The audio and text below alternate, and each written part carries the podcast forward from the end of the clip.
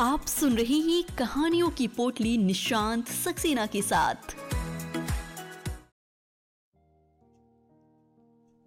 Hello, नमस्ते दोस्तों।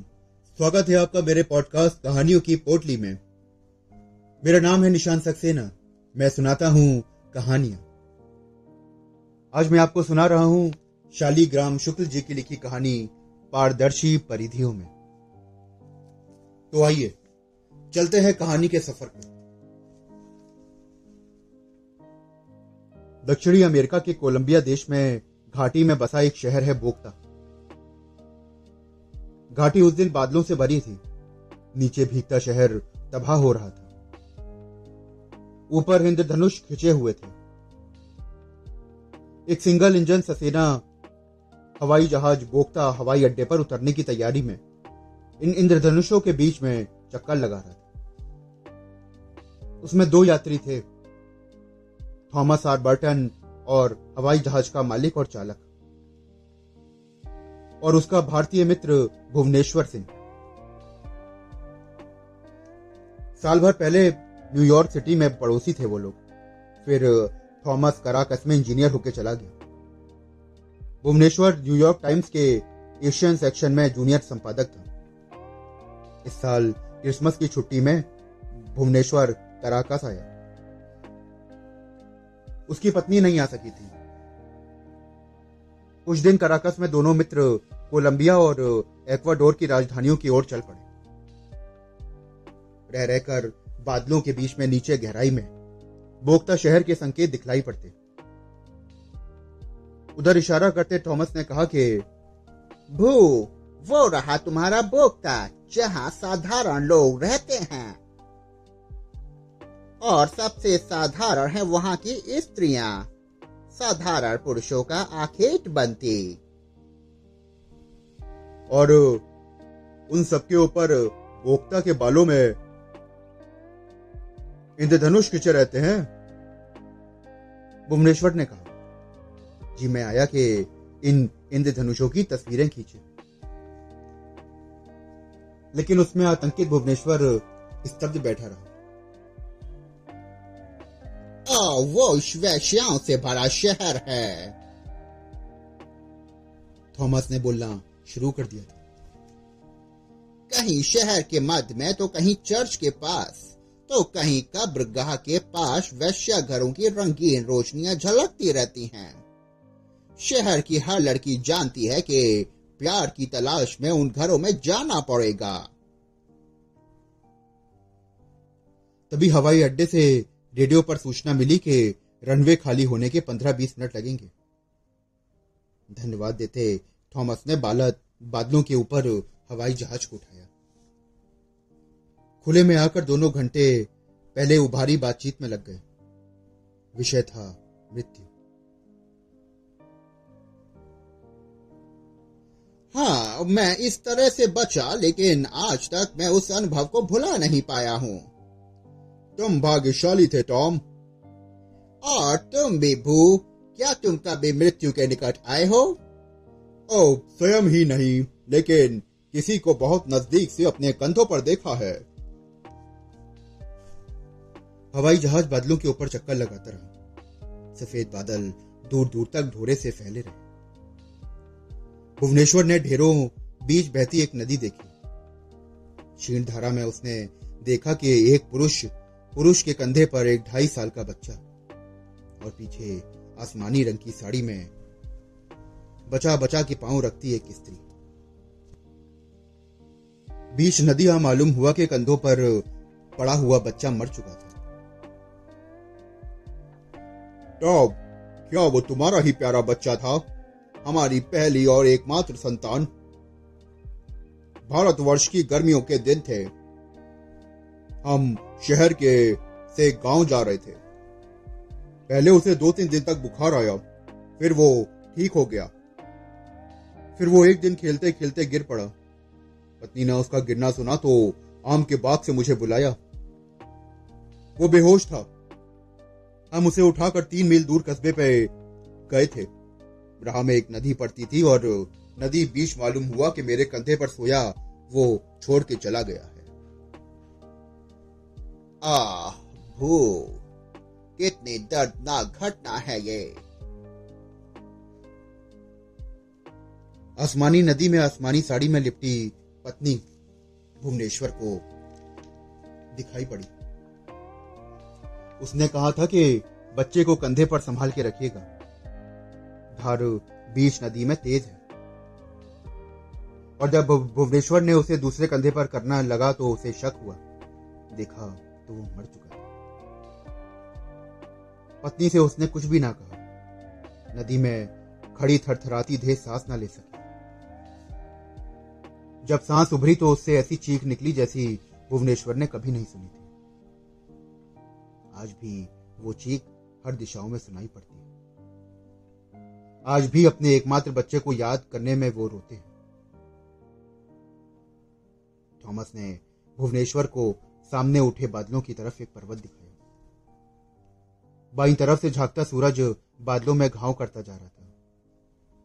इस विषय परिवर्तन का स्वागत करते भुवनेश्वर ने कहा, हो, ये कितना भयावह दृश्य है।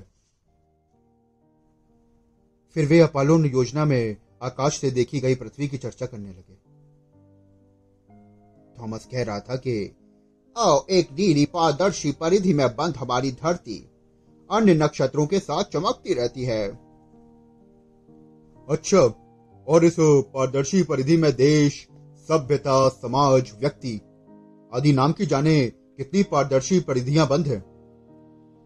ये आवाज़ भुवनेश्वर की थी। तभी बोक्ता हवाई अड्डे से आदेश मिला कि अब वो उतर सकते हैं। फिर वही बादलों का सिलसिला। बदलते इंद्रधनुषों का जाल और पहाड़ी में बसा सावले अंधेरे में शहर। किसी पार्श्विक शक्ति से गतिशील बादलों को चीरती हवाई जहाज़ धरती पर उतरा। जहाज़ से निकलकर दोनों ने अंगड़ाई ली। पीठ की हड्डियाँ चटक उठी। विदेशी भाषा, पासपोर्ट, कस्टम के चक्र में इंद्रधनुषों और दुख की नदी की भाषा ऊपर छूट गई। छुट्टी पाकर दोनों हवाई अड्डे के रेस्टोरेंट में कॉफ़ी पीने गए।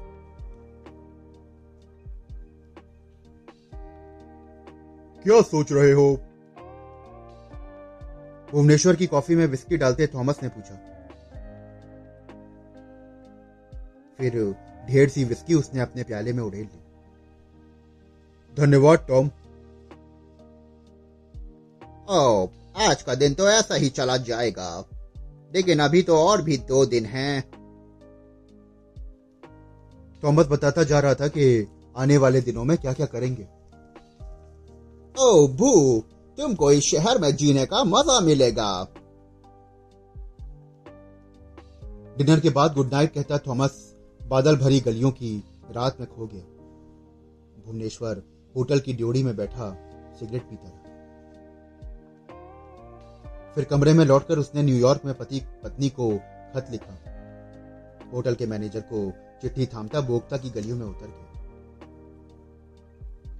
आकाश में इंद्रधनुषों का दृश्य कितना आश्चर्यजनक था प्रकाश क्षेत्र के किनारों का नील अंधेरा कितना यथार्थ और भ्रम भरा था। लेकिन क्या बोक्ता की गलियाँ भ्रम नहीं है? या उतना ही यथार्थ नहीं जितना कि धन इंद्रधनुषों की माया? पराया नगर और पराई भाषा उदासी बढ़ाती रही। ना चाहते हुए भी पत्नी को आसमान की नदी वाली बात लिख दी थी उसने। मन पचरा, पछता रहा था कि नाहक ही उसे दुख दिया। होटल से लगा एक पार्क था। उधर जाता, सुनसान रास्ता था। हल्की हल्की बूंदें पड़ रही थी। भुवनेश्वर ने रेन कोट की कॉलर ऊपर उठाई और सारी बटने बंद करके एक बेल्ट कस ली। बूंदों के बीच उसे अपने लड़के की आवाज़ सुनाई पड़ी। पॉकेट से हाथ निकालकर उंगलियाँ अपने लड़के को पकड़ा दी। इस तरह एकांत रातों में तू कब तक मेरे साथ चलता रहेगा? किसी अनजानी वनस्पति की तीखी गंध हवा को डस रही थी। उसने पार की एक छाया में अपने को खड़ा पाया। वहीं पत्थर पर बैठी एक लड़की रो रही थी। भुवनेश्वर को देखकर वो खड़ी हुई। ढीला वस्त्र सरकता हुआ ज़मीन पर गिर गया। रात और अजनबी लड़की। अनजानी, महकती वनस्पति और अकेलापन चेतना लिए भुवनेश्वर पत्थर पर बैठ गया। बैठा रहा और बैठा ही रहा। बाहर गिरती बूंदें होने की नगड़े आवश्यकता का बोध कराती रही। धीरे धीरे अंधेरे में बारिश के सिवा और कुछ भी नहीं था। सारा शहर भीग रहा था। आँखें मली तो न्यूयॉर्क सिटी भीगता नज़र आया। बादलों में खोई इमारतें और गलियों में बहती नदियाँ पलकों के बीच उभर उठी। तट पर नीली साड़ी में खड़ी पत्नी चिंतित थी। कह रही थी कि गलियों के बीच धार तेज है। वो पत्नी को देखता रहा। कहने को, स्वीकारने को या नकारने को कुछ भी नहीं। था ये घुटाएँ खुलेंगी नहीं। कहता हुआ वो होटल वापस आ गया। ड्योड़ी सुनी थी। मन अभी कमरे में जाने का नहीं था। खिड़की के पास ही कुर्सी पर बैठकर उसने सिगरेट सुलगाई। पीछे से किसी का आना जैसे उसने सुना ही नहीं। मालूम हुआ तब जब भुवनेश्वर की देह अपनी देह से रगड़ती वो स्पेनिश में कुछ कहने लगी। जवाब ना पाकर वो भुवनेश्वर को देखती रही। यही कोई बीस बाईस साल की लड़की थी। पाँच छह महीने के गर्भ के साथ।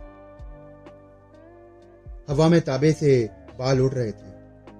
होटो के कोने पर तीन चार बाल आकर चिपक गए थे। उसे संतरे की महक आ रही थी। भुवनेश्वर को प्रतिक्रियाहीन पाकर वो दूसरी खिड़की के साथ लगी कुर्सी पर बैठकर बाहर देखने लगी। भुवनेश्वर को खुद से निराशा हुई। लगा कि वो किसी अदृश्य व्यवस्था का बंदी है, कि उसकी सीमा निर्धारित हो चुकी है कि उसकी संवेदनाएँ, उसके अनुभव और उनके जीने का ढंग सब कुछ किसी पारदर्शी परिधि में बंद पौधे सा है। कनुखियों से देखा तो लड़की कुछ गुनगुना रही थी। इच्छा परिधि तोड़कर बाहर आने की हुई। जीवन को सहज रूप में लेने की हुई। मन चैतन्य होने को व्याकुल हो उठा। खिड़की से भीगती हवा आती रही और लड़की का गुनगुनाना अब गीत बन चुका था। जीवन की सारी संभावनाएँ तो व्यक्त हो चुकी हैं। फिर अनजान का हदस क्यों? ये ग्लूम क्यों? इस तरह के विचारों के बादलों से निकलकर वो खुले में आना चाहता था। अंधेरे को देखती लड़की को जो गीत गा रही थी, उसे वो सुनना चाहता था। वो चुपचाप उस गाने को सुनता रहा और सुनते हुए भुवनेश्वर को इंद्रधनुष याद आ गए। ताबे के रंग से, बालों से, बालों वाली से इंद्रधनुषों की चर्चा करने का मन चाह उठा। उससे आती संतरे की महक पकड़ाकर उसे गर्भ छूने का मन उठा लेकिन खिड़की के बाहर अंधेरे में झलकते इंद्रधनुषों को देखता रहा। उनसे आती संतरे की महक को सुनता रहा। वो अनिश्चित बैठा परुधियों के घेरे में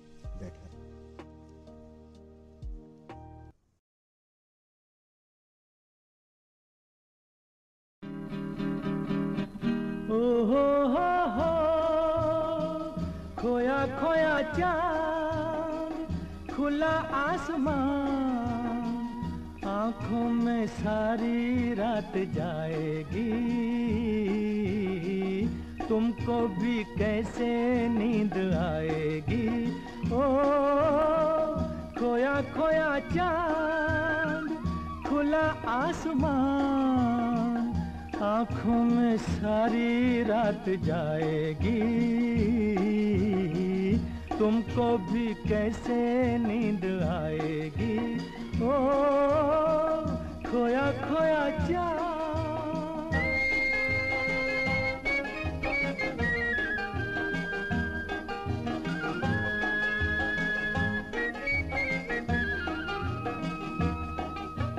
मस्ती भरी हवा जो चली मस्ती भरी हवा जो चली खिल खिल गई ये दिल की कली। मन की गली में है खलबली कि उनको तो बुलाओ हो हो, खोया खोया चाँद, खुला आसमान। आँखों में सारी रात जाएगी। तुमको भी कैसे नींद आएगी? ओ खोया खोया चाँद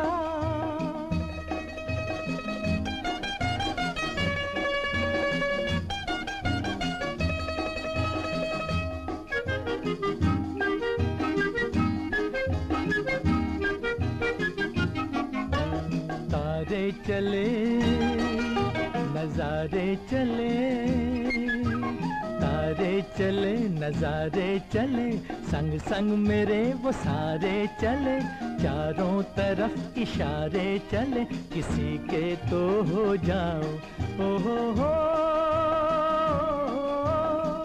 खोया खोया चाँद, खुला आसमान, आँखों में सारी रात जाएगी। तुमको भी कैसे नींद आएगी? ओ खोया खोया चाँद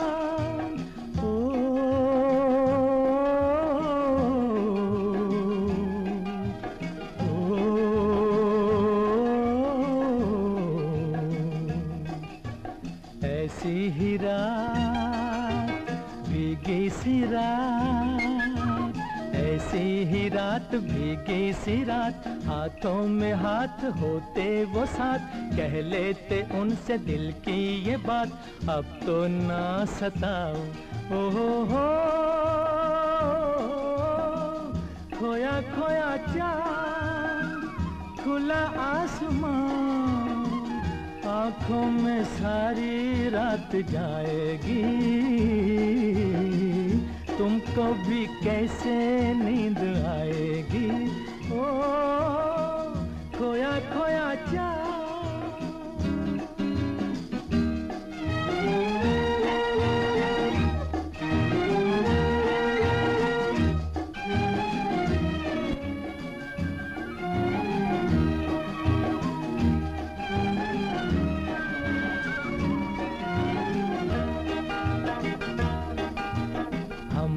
चले जिनके लिए हम मिट चले हैं, जिनके लिए बिन कुछ कहे, वो चुप चुप रहे। कोई जरा ये उनसे कहे, ना ऐसे आजमाओ ओ हो हो खोया खोया चाँद, खुला आसमान आँखों में सारी रात जाएगी। तुमको भी कैसे नींद आएगी? ओ, खोया खोया चाँद, खोया खोया चाँद, खोया खोया चाँद, खोया खोया चाँद, खोया खोया चाँद।